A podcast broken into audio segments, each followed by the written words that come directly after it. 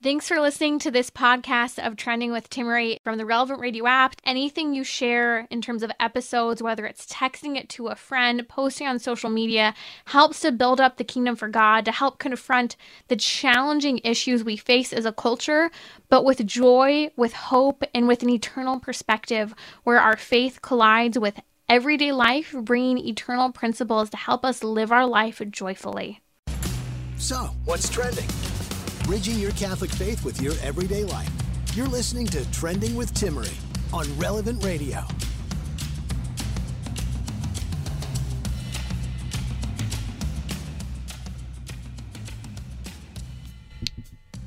It's a feast day of St. Patrick. What a fun couple of days here. We have St. Patrick's feast day. I know many people are celebrating because Many dioceses have given that dispensation that you can have meat on a Friday.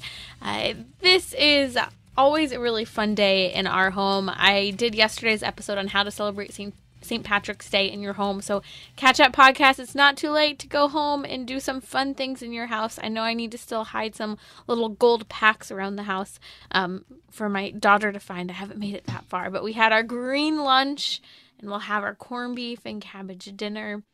I explained some of the significance, at least for me in our home, with regard to some of these foods. It's very fun. So, catch that episode. The podcast is available uh, from yesterday, wherever you listen to podcasts.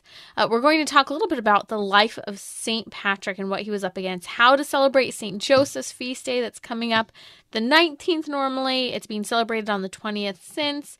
Uh, we usually don't celebrate major solemnities on the Sunday if it falls on a Sunday. So it is pushed to the 20th just for this year. You're listening to Trending with Timmerie. We're also going to take up that argument I've been discussing all week about how important it is that we can respond to that claim of safe, legal, and rare when people say that's the type of abortion they want and that's what they thought that the abortion movement was fighting for. But that is indeed not what the abortion movement wants. But some people claim, who claim to be pro quote choice, who are pro abortion, but that, you know, they really are pro life, but they do believe in safe, legal, and rare abortion.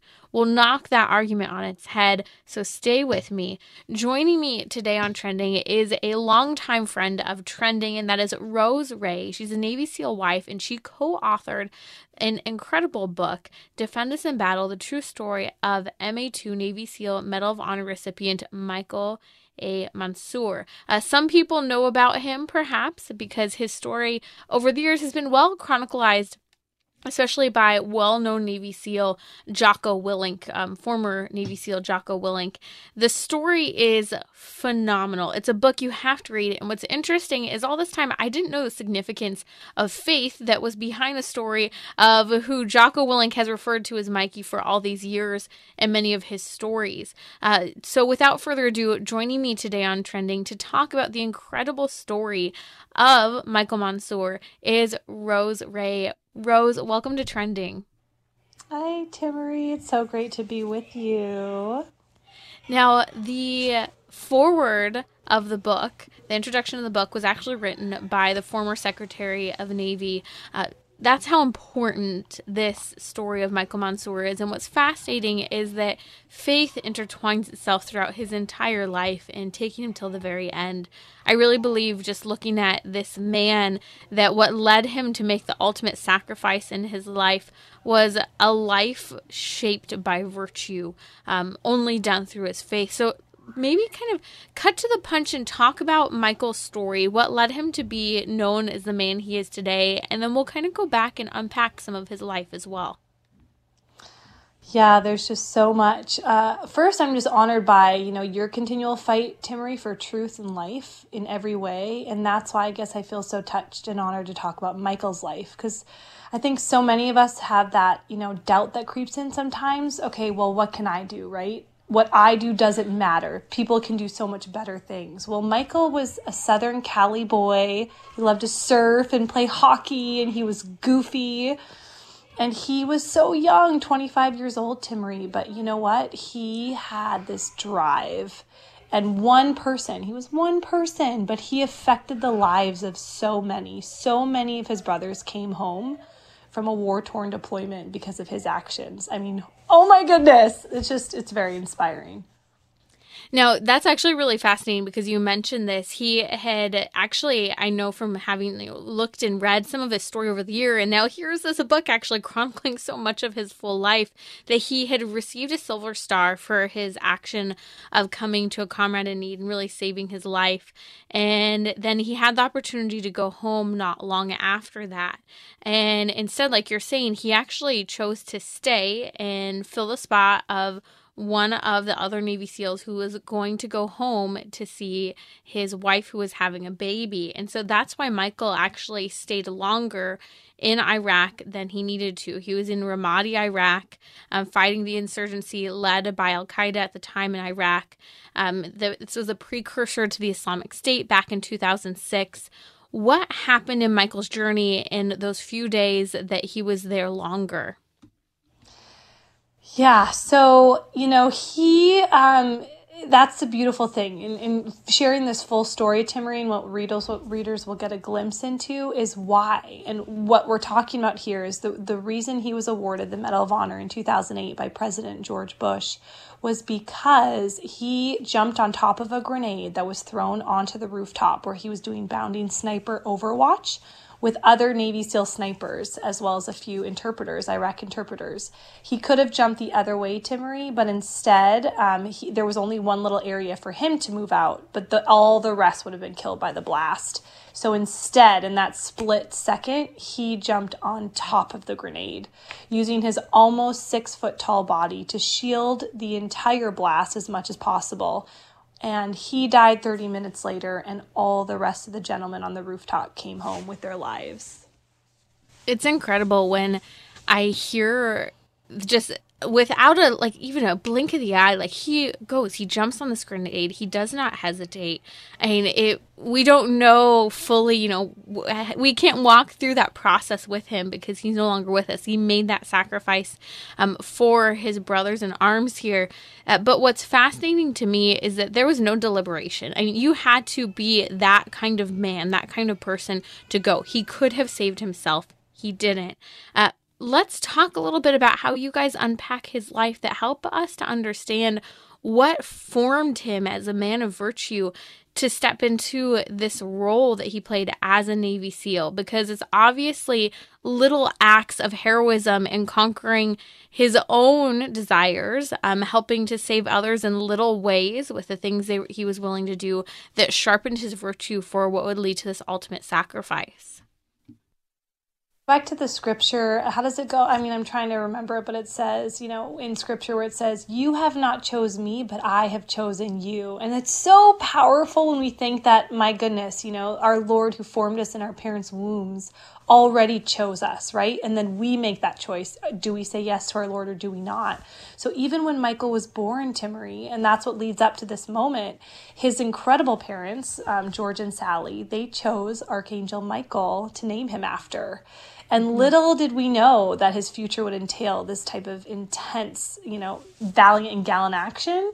But even from the beginning, he had this incredible angel praying for him, right? We believe that in our Catholic faith, our namesakes, our confirmation saints, these guys are praying for us in heaven.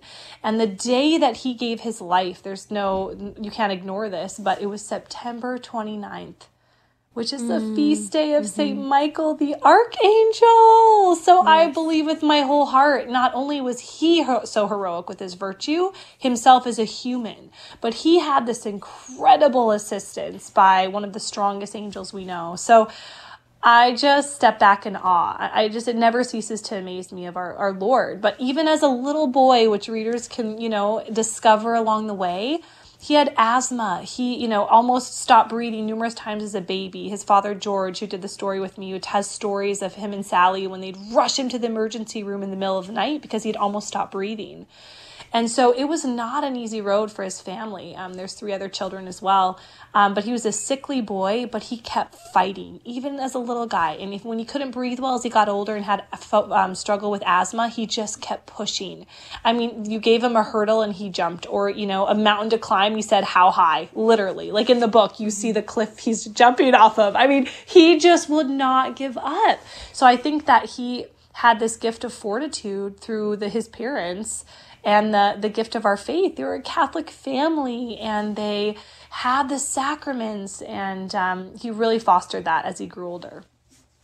And actually, when you bring up the sacraments, one of the stories about him uh, has to do with confession. That very quickly, back in 2006, when he lands in Ramadi in Iraq, uh, he actually almost immediately sought out a priest for confession. And this part of his story, this is actually how I came across his story. Someone was talking about how courageous this man was and that he went to confession upon landing in Iraq and fighting in Ramadi. And the fact that he arrives, seeks out a priest to go to confession, shows the humility and accountability and his battle readiness, not just on a physical standpoint in terms of what he was capable of as a Navy SEAL, you knowing this, you know, being the wife of a Navy SEAL as well, but the spiritual component, which I know has been a fundamental part of your family, but for him, you know, to have that spiritual component of having that accountability and confession, preparing yourself for battle and even death. Can you talk a little bit about that? Again, just going to the greatness of our Lord. I mean, and I met this priest. His name is Father Paul Halliday. I had the pleasure of interviewing him for the book. And it's not like he is this quiet, gentle priest that just wants to, you know, sit away and read, which there's nothing wrong with those priests. We need every type of man out there. But this man, like, exudes masculinity and strength. And I'm like, of course, God sends him to Ramadi, where these poor men, young men, are fighting every single night. They're lining up to donate blood. I mean, it was crazy the stories that these men tell me, um, what they were facing. So there's this strong Catholic chaplain who's an incredible, incredible man. And yeah, so Michael finds him. The priest, you know, he sought him out. So Michael found him knocks on his door and he says, Are you a Catholic priest? My name is Michael Monsoor and I want to go to confession. And I was just, What? I mean, how amazing because these young men, I'm going to be honest, they're at the prime of their life. They've done one of the hardest training you can do in the military. They're flying at the top of the, the world, right? Nothing can stop them. Mm-hmm. So for Michael to, like you said, for Michael to just recognize the humility and the who knows whether we're going to live, like my soul needs to be ready to recognize that as a 25 year old boy heading into battle is beyond me. I mean, that that so, shows so much maturity. And even Father Paul Halliday said, he said, it just showed such character. Mm. And I know you and I have talked about this before being in the Navy SEAL world, um, just how today to be a Navy SEAL isn't an honor in the same way it was before, but how, you know, it's about like this capacity I have, like this great physical endurance, what I can achieve. And without faith, we've lost that perspective of humility and accountability. So to hear a story, you know, in the early 2000s of Michael Monsoor and the sacrifice he made and the faith behind the man, it's really neat to see that the necessity of having that faith in these positions of such capability, especially for men as Navy SEALs. It, there's nothing so attractive as humility. I mean, in everyone, in a priest, in a mom, in a dad, in a soldier. I mean, there it's so beautiful, and it goes back to uh, Saint Michael the Archangel and Satan, right? These glorious angels. One felt they were so much better they did not need to serve, right? And Saint Michael comes and says, "Who is God?" You know, or not who is God? Who am I unto God? Mm-hmm. And he did serve, and it's like so. It's just so incredible to see. So Michael, at the top of his game, still understood who he was and what was coming after. And I think that's what is so powerful for anyone who hears his story is um, he was prepared, Timmerie. He was prepared even, you know, the, the when he rushed out to save his friend in a barrage of bullets where he got the silver star, he had just gotten there. He'd been there like a month, but he was absolutely willing to sacrifice at all cost. And not because he didn't value his life, because he valued life so much. And to me, that is just that is something else. I mean, that is a that's got to be spiritual uh, virtue right there.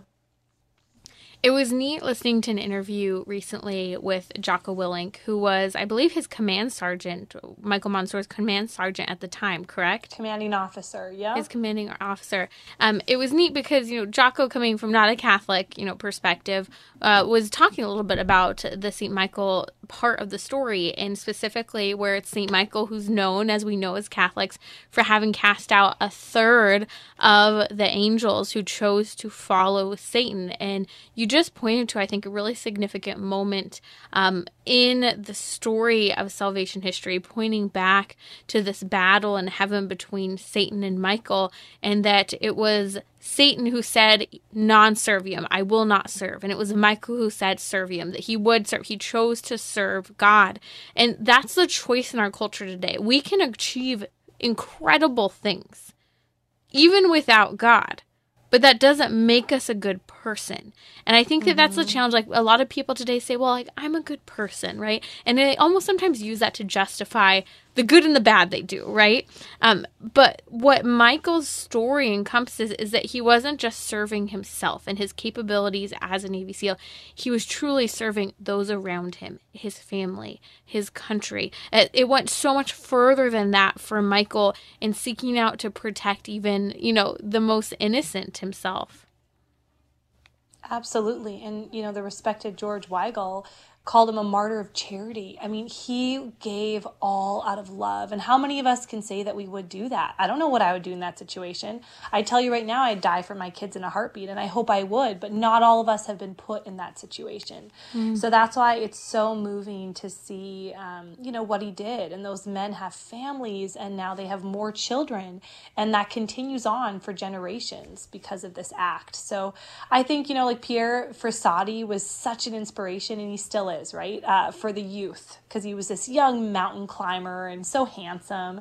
Michael, I pray, will be an inspiration for this generation. I mean, he was like all of us. I mean, he literally, you know, I'm 39, he'd be a couple years older than me, Timmerie. And, you know, he wanted to have fun and he he embraced every moment that he had in this world, but he still was willing to say, our soil, American soil, has been attacked. Who should you send? Send me. He willingly went knowing the cost, and he went anyway. Joining me now is Rose Rea. She's a Navy SEAL wife and the co author of Defend Us in Battle that chronicles the story of Medal of Honor recipient Michael Monsoor. You co authored this with his father, and I've listened to some of the interviews with uh, Michael's father. And it's interesting to hear, as you mentioned, his upbringing and how, you know, this is a kid who was a sickly kid. His dad never thought he'd become a Navy SEAL. Even when he entered into the Navy, this was not what he expected or even necessarily necessarily hoped uh, for yeah. his son. And it's interesting hearing some of the stories that, you know, little stories, these little things where Michael was standing up for others. And he talks about a story of really courage when Michael started to develop courage when a bunch of kids showed up on the playground. They were picking on all the kids, and these bullies end up on the swings and kick all the other kids off. And he's talking to his dad about it. Uh, can you talk about that story between him and his father and what Michael ended up doing as a result?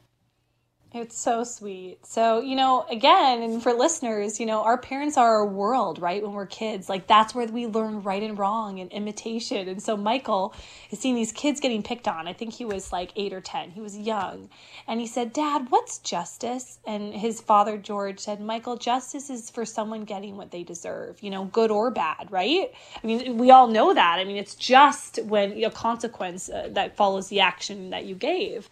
So he tells that to Michael, and Michael's watching, and he said, he, George says he could see his eyes just turning, right? His thoughts are, are going in his head. So he, he sees these innocent little kids being picked on by the big kids on this fun play set. They're at these horse races. So as soon as the race ends, Michael takes off to George's dismay, wondering, where did my son go? But he sees him run back to the playground. The same kids are there making fun of and picking on the little kids and he takes it into his own hands and he starts kind of pushing the big boys off the swings and like standing up for the little man, right? Those little kids couldn't defend themselves. But he had a plan because then once he pushed him, he starts taking off up the stairs to the slide. and he starts running and using his speed to try beat them out. And they couldn't get him in time. So then he runs back and he runs back to his dad and he says, Dad, I think that's justice. I love that. But he stood his ground. He shoves him off of the swings and then he ends up at the top of the slide and they all start coming up after him and he knocks him and kicks him down the slide one at a time. and not that we're saying that you know you should be a bully. He wasn't being a bully. He yeah. was defending these other kids who have been completely attacked on the playground by these bullies. And I love it when you say he goes back to his dad and he's like, that's justice, dealing out what someone deserves, good or bad. And I think that's what took him to Ramadi, took him to become a Navy SEAL, is that he was seeking justice. And that, in part, you know, if you think about the context of it, you know, he I'm sure, you know, recognize, you know, I can stay here a little longer. This man, his he has a wife. Uh, this man's having a child. I can stay here uh, longer in Ramadi while he goes home to see his family. That's just to him. He was giving another yeah. person, in a certain respect, his due. Uh, and I think some of us would think like, oh, that is a charitable act in a certain respect, he was actually saying, No, I'm here. I can do this. You go. It's your due to be with your spouse and your new child. And then you see that justice go even further. Here he is. He's on the rooftop. And Ramadi, the grenade hits him in the chest, falls to the ground, and Michael sees the situation. I am the one who's capable of stopping this grenade from killing everyone. It is a just act to give everyone their life because that's something I can actually do here. And it, I don't think we often think about that as justice. Many people would think about it as charity. And I would argue, Rose, that it's both. I agree 100% because what is the charity? Love without cost, right? Love unconditionally, love greater than yourself, love your neighbor as yourself. So I definitely agree with you, Timmerie. I think it's both. And again, the one thing I want readers or listeners to understand here virtue is beautiful and we can try to cultivate it. We cannot do that on our own, though. Virtue itself is a gift through baptism. Even virtue is a gift from our Lord. So, you know, mm-hmm. why we wonder why some have heroic virtue and some are make terrible decisions all the time. Go back to the sacraments. They are our lifeline, lifeline to our Lord. And so where where was Michael? He was at the sacraments. He was at confession. He was getting the Eucharist, even overseas. There's no accident that he could do, in a sense, what seems to us these superhuman acts. Mm-hmm. God was so present in his life. I keep thinking of the words in John chapter 15 Greater love hath no man than this, and a man lay down his life for his friends. We may not be there yet. And I'm sure at eight, ten years old, when he defended all those kids at the playground, he may not have been there yet to make the sacrifice he eventually would as a Navy SEAL in Ramadi. Um, but you have to work your way there in small sacrifices. And what you're saying is that this is through grace and virtue, and you can't do that by yourself. You need to pray for the gift of virtue, and you need to mm-hmm. live that sacramental life because grace is something completely unmerited. It is nothing we deserve. It is an absolute gift from God to allow us to make us capable of living His life here on earth. Absolutely. And I just read the neatest poem called Opportunity. Um, I got to look up who the author was, but um, it was so beautiful because it talked about this guy with this sword. You know, this gentleman had a dream and he said, Oh, if I had the better sword, I could win the battle, right? And he threw it on the ground. It's like, Oh, look to others. That's what Satan wants us to do. Oh, I can't do it. When the prince's son came upon the broken sword, he picked it out of the pile, broken and he basically was and then he slew so many that day he won a historic battle and i was just so moved by that because i'm like these seals and again the readers can get this in the book. You know they were in a dilapidated building they called full metal jacket. They barely had running water. I mean they were in a mess. And you know what? They were having the time of their lives living brotherhood together fighting for um, timmerie a just cause you know whatever uh, washington did whatever oil i don't that doesn't matter these men were on the ground and they were fighting people who were trying to kill them that is a just cause mm-hmm. That's Rose Rea, the co author, along with the father of Michael Monsoor, the book uh, chronicling the life of Michael Monsoor. He uh, incredible, incredible Navy SEAL who sacrificed his life um, for his brothers in arms there in Ramadi, Iraq. You can find the book online. It's Defend Us in Battle. We posted a link uh, on social media. Just follow me at Timmerie, T I M M E R I E, to grab that link or find it in the episode notes for today's show. Again, the book is Defend Us in Battle The True Story of MA 2 Navy SEAL Medal of Honor recipient Michael A. Monsoor, a Catholic coming from a Catholic family, and just seeing what led him to be able to make this ultimate sacrifice is absolutely incredible. Rose, thank you for joining us today here on Trending. Coming up, we'll respond uh, to many people who say, hey, I'm okay with abortion as long as it's safe and legal and rare. What do you say? How do we knock that argument on its back? Also, happy St. Patrick's Day. I hope you're wearing green. We're going to talk about the man, the myth, and the legend, St. Patrick himself, and some really neat true stories about what he faced in Ireland. You're listening to Trending with Timmerie, where you can discuss what matters most to you. Join the conversation 888 914 9149.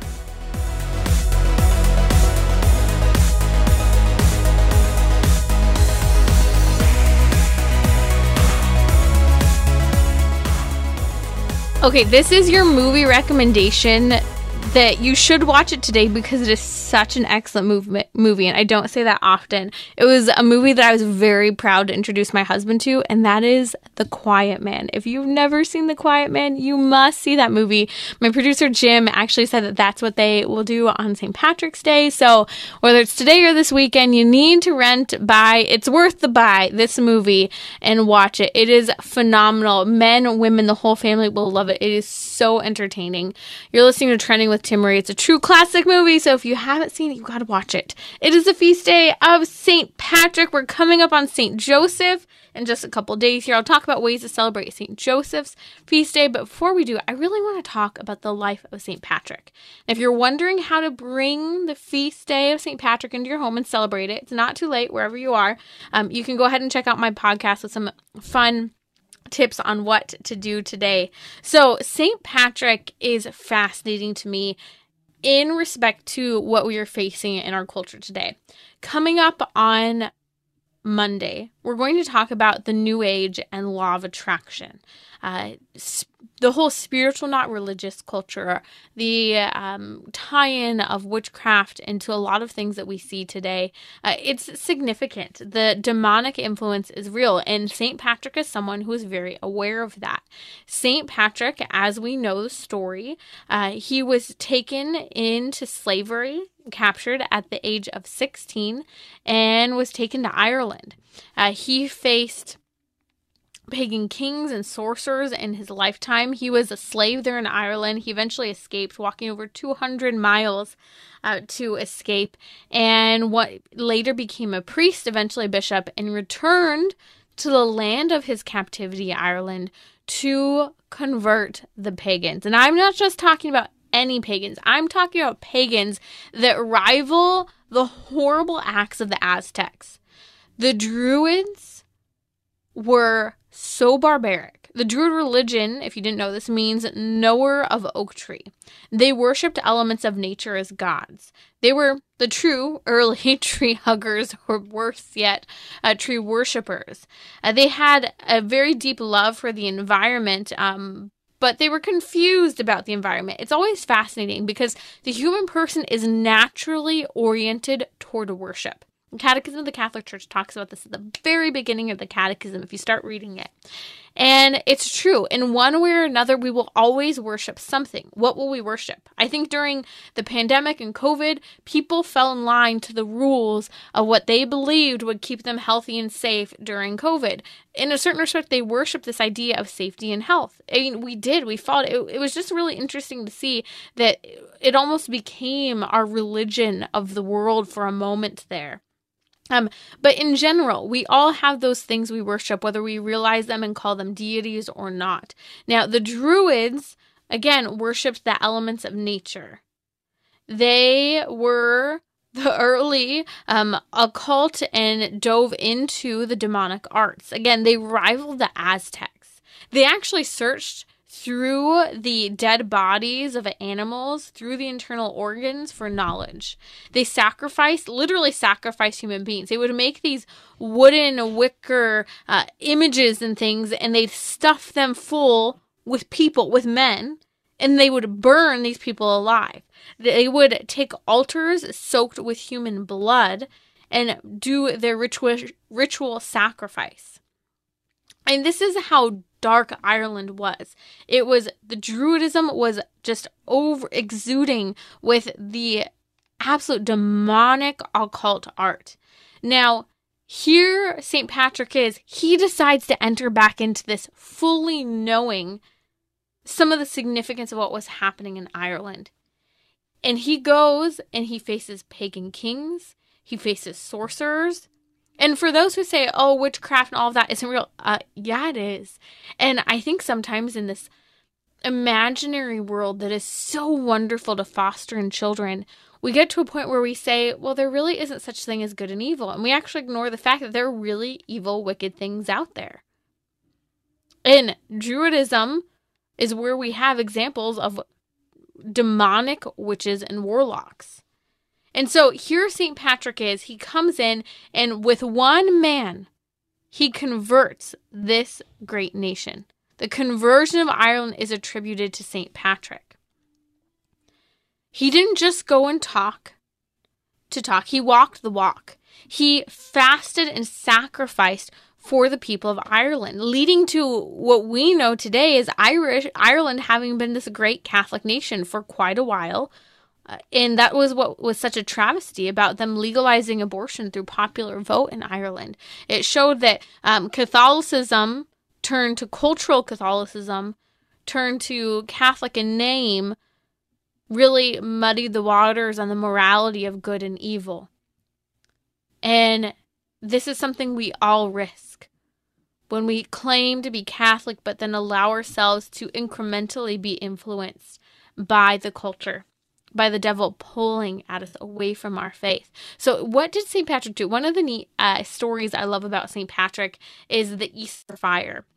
So during Lent, he went up to Mount Kirkpatrick, which is known, um, was renamed after St. Patrick himself, and he prayed and fasted for 40 days up on that mountain for the people of Ireland. And at the end of those 40 days on the Easter Vigil, when, if you've ever been to the Easter Vigil service, it's a wonderful, wonderful, beautiful Mass to go to uh, on the heels of the Triduum.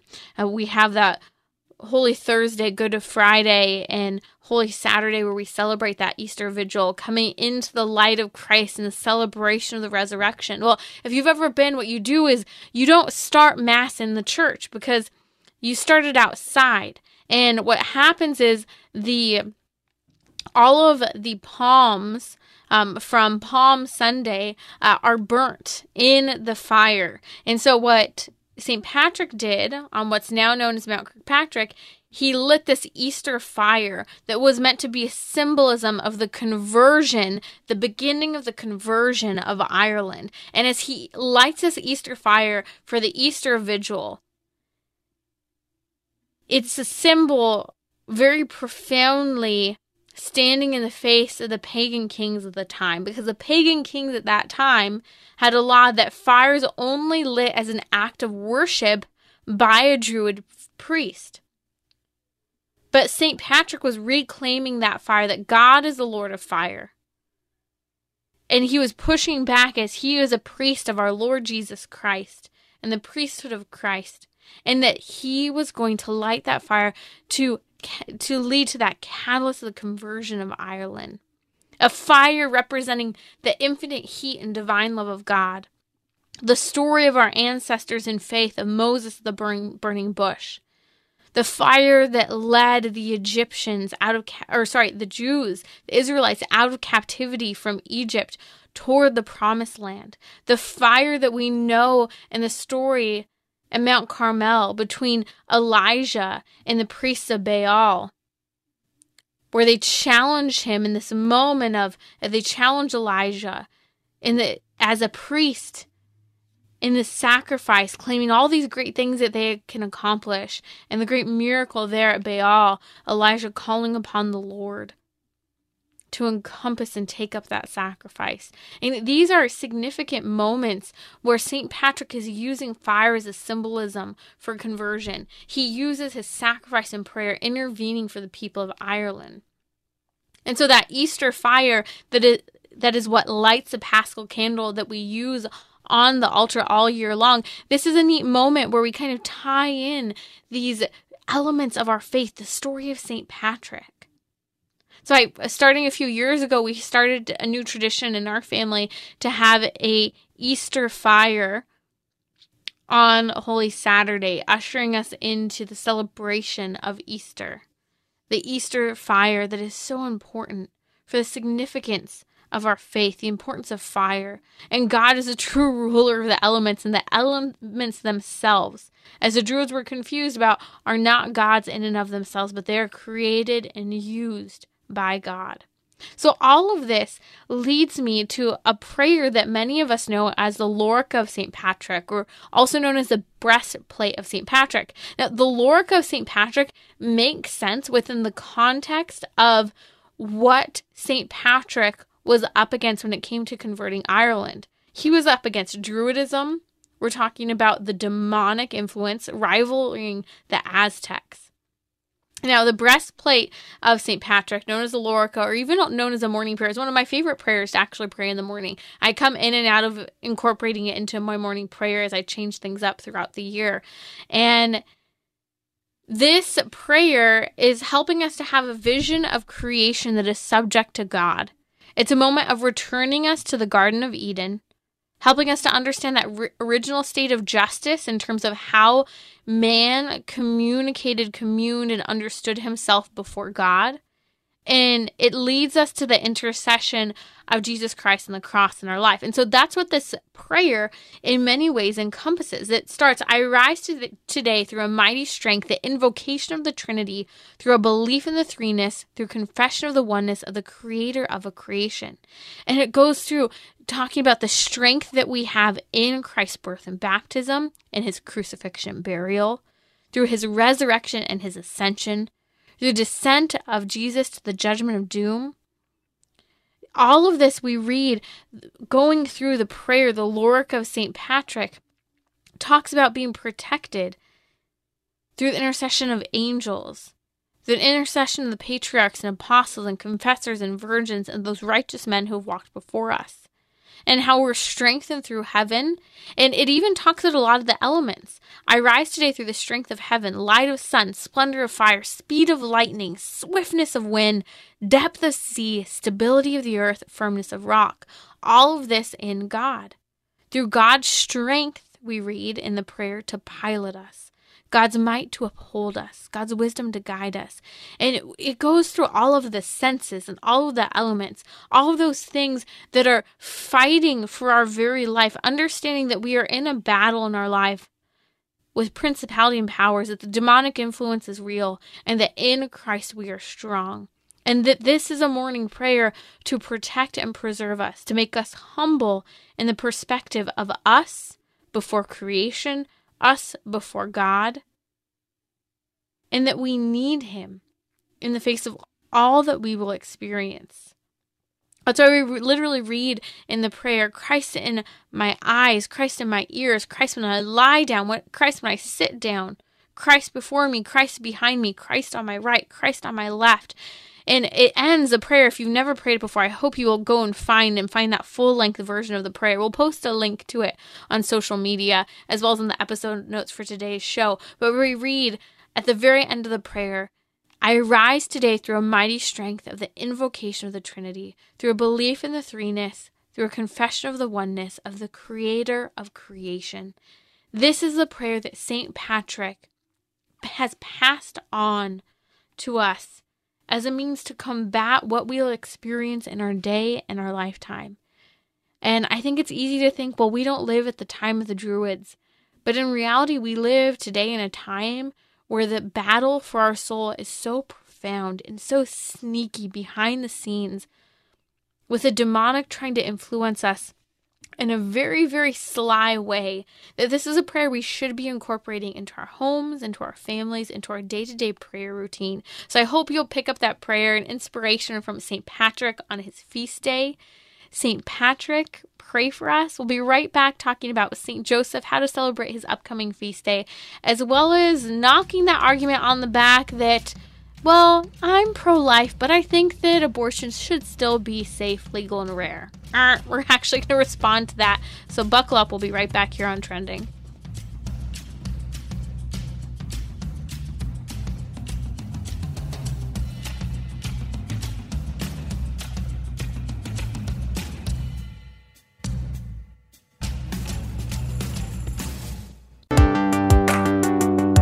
You're listening to Trending with Timmerie, where you can discuss what matters most to you Join the conversation 888 914 9149. If you missed it, I've shared some pretty incredible things about St. Patrick and his life and things you don't often hear about St. Patrick. So I hope you listen to the podcast. It'll be available a little later this evening, wherever you catch your podcast, relevantradio.com.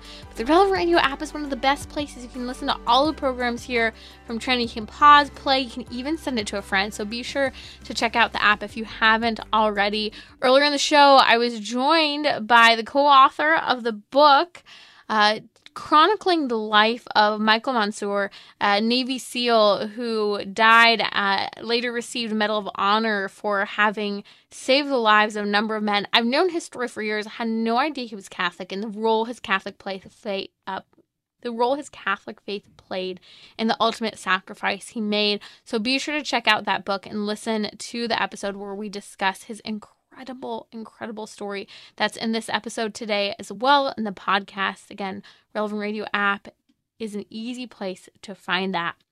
Before we talk about ways to celebrate St. Joseph's feast day coming up in a couple days, I want to respond to something happening right now in this battle as Roe versus Wade has been overturned. Um, there, the majority of Americans really are pro-life. Some 100% unwavering pro-life. There are a lot of those out there. They don't necessarily speak up, but there are a lot out there. But there are a lot of people in the middle ground who say, I'm pro life, but.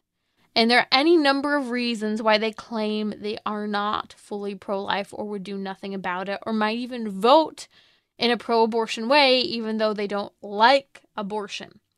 Many of those people say that they still think that abortion should be, quote, safe, legal, and rare. Now, this used to be the mantra of the pro abortion movement, and it has not been for a long time.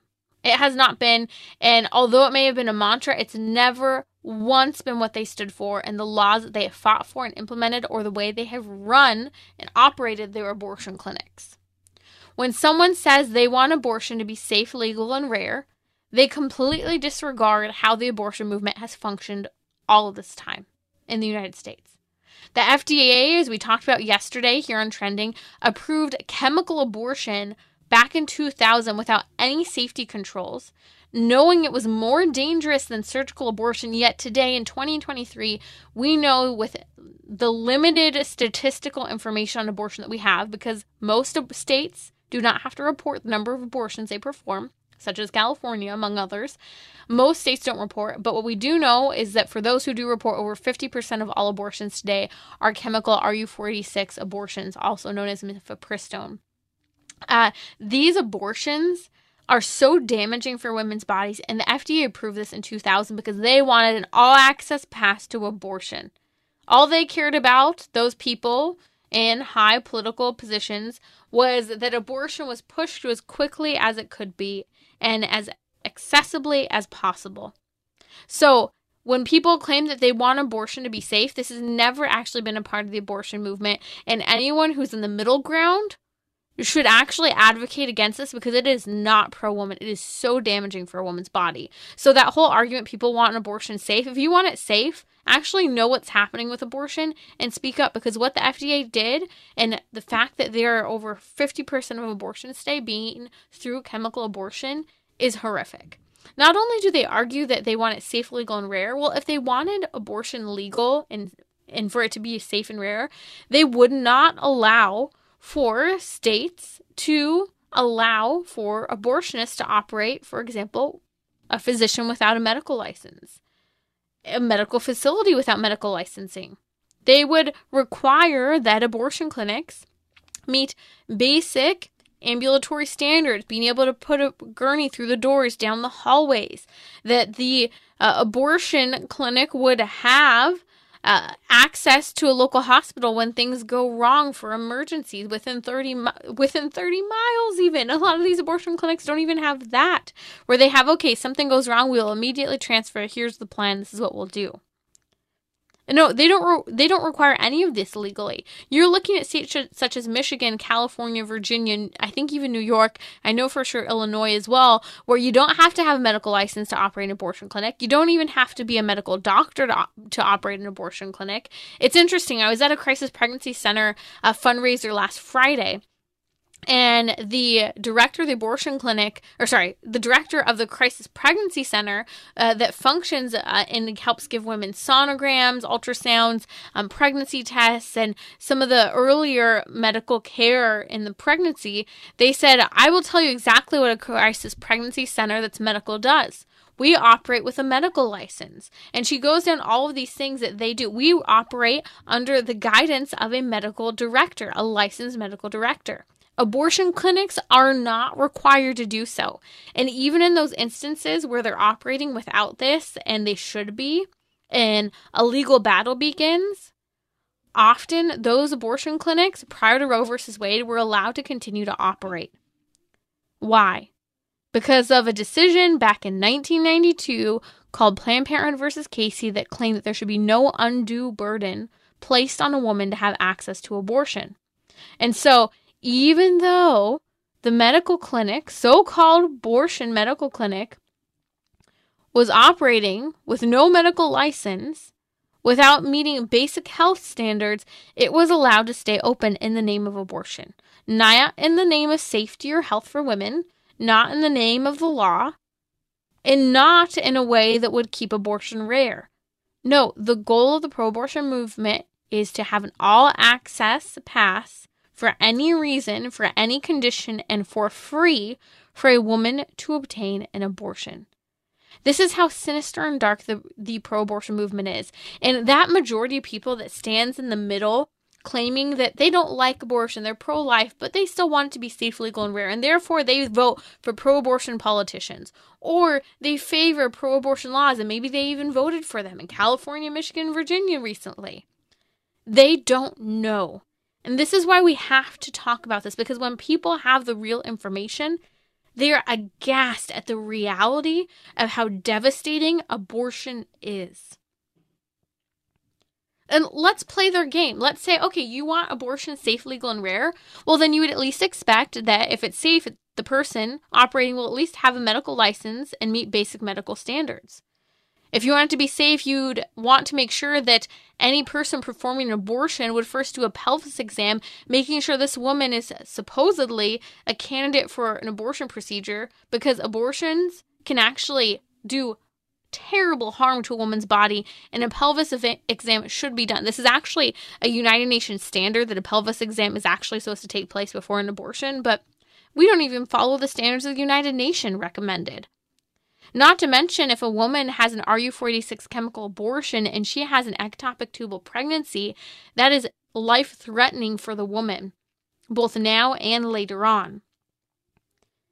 It's also, if we want abortion to be safe, legal, and rare, it's not safe given the psychological fallout that occurs for a woman, both psychologically and in her future and current relationships. Aren't we all about mental health today? Well, then we shouldn't be advocating for abortion because it's not safe. It's never functioned in a legal way, and it's not been pushed in our country as rare. So that should help us to really be able to engage in those arguments when people make that claim. You're listening to Trending with Timmerie here on Relevant Radio. Coming up is St. Joseph's Feast Day. It's the 19th, but it's being pushed in the celebration to the 20th because you can't celebrate this feast day on a Sunday. Uh, but St. Joseph's Feast Day, as we're coming up on the celebration of it, I really want to encourage you to embrace this awesome feast day. Uh, some neat ways to do that. We're going to Mass as a family. Maybe even go to adoration if you can. Uh, remember that St. Joseph uh, was the first to uh, attend that adoration chapel of the holy dwelling of our Lord Jesus Christ. He, his home was the dwelling of Christ. And so go to adoration, honor St. Joseph, ponder the mystery that St. Joseph literally witnessed in adoration, adored before our Lord. There's some neat things about St. Joseph's table. I'll post a link to that in the episode notes and on social media. Uh, seven sorrows and seven joys of St. Joseph are really neat to break down and talk to your family about the life and story of St. Joseph. And you can do that with prayer at the same time. So I'll post the link in the episode notes to where I discussed that as well. Coming up next is a family rosary across America. Have a great weekend.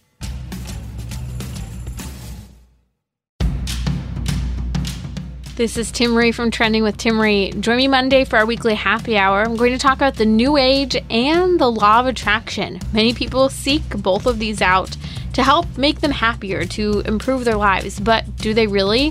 Where does the new age and law of attraction collide with our Catholic faith? We'll discuss that, so join me daily 6 p.m. Central on Relevant Radio or the Relevant Radio app.